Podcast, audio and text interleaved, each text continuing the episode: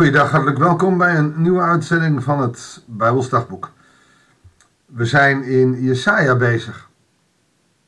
Zondag stond op het programma Jesaja 11 vers 1 tot en met 10 en nu vers 11 tot en met 16. Maar het gekke is dat je die niet helemaal los kan lezen. Dus ik lees Jesaja 11 vers 1 tot en met 16 en ik hoop dat we ergens uitkomen. Jesaja 11 en die kan je lezen dus naar Jesaja 9, naar die belofte, maar ook de realiteit dat de duisternis nog erg donker is. Vanuit je, eh, Jesaja 10 iets hoop weer. En dan weer die adventstekst uit Jesaja 11. Maar uit de stronk van Isaïe schiet een telg op. Een lood. je hebt zo'n stronk en... Uh, de vijgenboom die, die gaat van binnenuit dood, maar van buiten komt er steeds een lood om. Daarom kunnen die zo oud worden. Kunnen ze wel duizend jaar oud worden. En van binnen helemaal hol zijn, maar van de buitenkant groeit er een nieuwe lood op. Vanuit de stronk van Isi, de vader van David, schiet een telg op. Dit gaat op Jezus.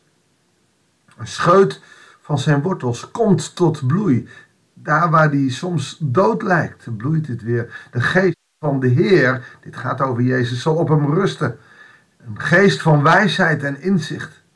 Een geest van kracht en verstandig beleid. Een geest van kennis en ontzag voor de Heer. Hij ademt ontzag voor de Heer. Dus dat is Yahweh. Dus de geest van Yahweh zal op Jezus rusten. En de geest van kennis en ontzag voor Jaweh, voor God. En hij ademt ontzag voor God. Als je wil weten hoe je als christen aanbidden moet, dan is dit een hele mooie tekst.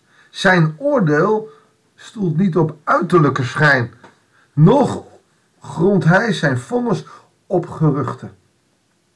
Hij gaat heel persoonlijk jou tegemoet. Over de zwakken velt hij rechtvaardig oordeel.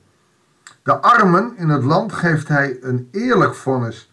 Hij tuchtigt de aarde met de gezel van zijn mond. Met de adem van zijn lippen doodt hij de schuldigen. God hoeft door Jezus maar wat te zeggen en het gebeurt.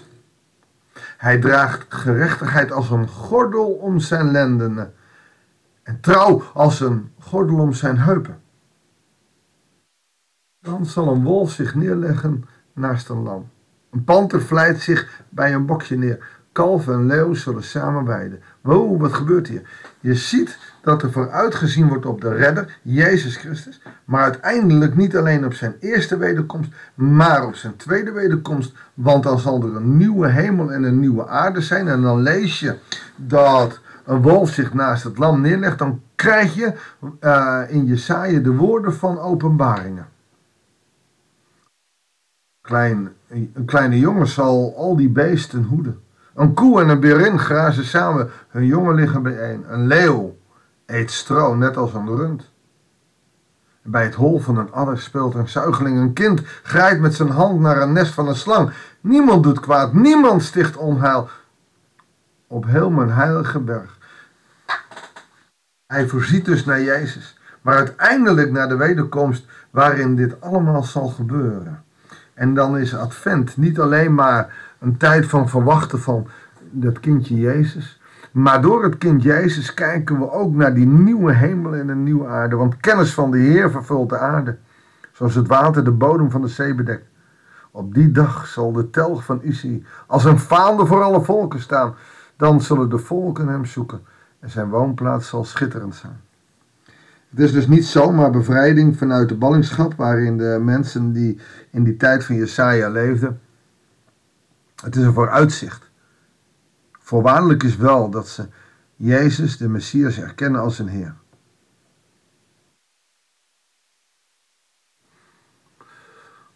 Op die dag heeft de Heer opnieuw zijn hand op wat zijn volk nog overbleef vrij te kopen. Uit Assyrië en Egypte uit Patros Nubië en Elam, uit Siniar en Hamat en van de eilanden in de zee. Overal zullen ze vandaan komen.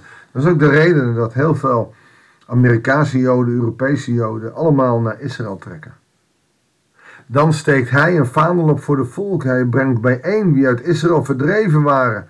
De vluchtelingen uit Juda brengt hij samen van de vier uiteinden der aarde, overal vandaan. Zal hij de Goyim, de vluchteling vanuit het Jodendom, weer bijeenbrengen.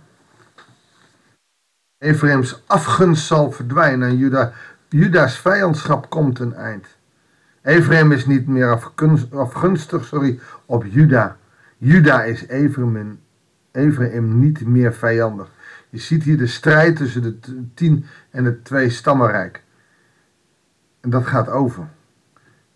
Ze strijken neer op de flank van Filistea aan de zee. Samen beroven zij stammen in het oosten. Zo leggen de hand op Edom en op Moab. En de Ammonieten zullen hun gehoorzamen. Opeens ben je weer in die tijd. Ze zijn in ballingschap, maar ze zullen het land bevrijden. Dus je kunt hier van een profetisch perspectief spreken dat het in die tijd is uitgekomen dat het volk bevrijd is en het overblijfsel terugging naar Jeruzalem. Maar er wordt ook gekeken naar de komst des Heren, namelijk Jezus in een kribbe. Maar ook naar de wederkomst, namelijk dat wat nog komen moet, ook voor ons. Daarom is het Oude Testament niet afgedaan voor ons. Daarom is het Oude Testament nog steeds van groot belang. Zo baant God een weg uit Assyrië voor wat er van zijn volk nog overbleef. Zoals eens voor Israël toen hij wegtrok uit Egypte. Syrië is nog steeds de overmacht. We hebben dat gehoord vorige week. God heeft Assyrië de macht gegeven om het volk aan te pakken. Maar Assyrië zei, ah, dat hebben wij gedaan. En nu moet Assyrië gestraft worden. Want alleen God mag zijn kind straffen. En het overblijfsel, dat zal bevrijd worden. Opdat de profetie over de stam van Issy uit zal komen. En dat er een lood zal komen die tot bloei komt en het koningschap van Israël op zich neemt. En dat is onze Heer Jezus Christus. En hij is gekomen een kribbe in Bethlehem, nederig klein. Hij is onze koning. Anders dan wij verwacht hadden, maar zo groots als nooit iemand verwacht zou hebben. Dat op ons in laten werken, is kerst niet zomaar een gezellig feest maar een feest wat heel diep gaat.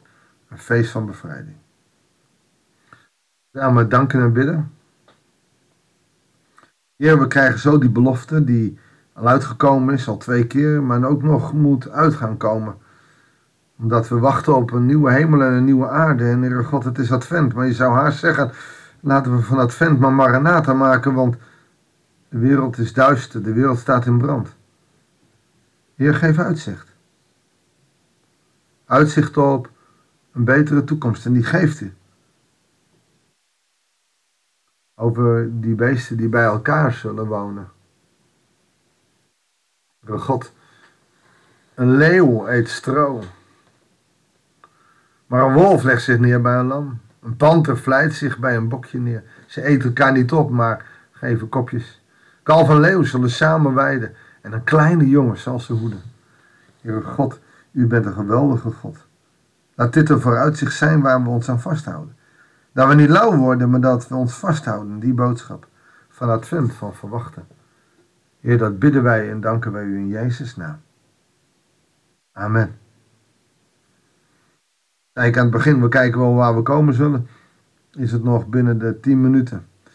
Een mooi begin van de week met die belofte. Midden in de realiteit van de gebrokenheid in deze wereld kunnen we dat heel goed gebruiken. Ik wens je voor vandaag God zegen en heel graag tot de volgende uitzending van het Bijbelsdagboek.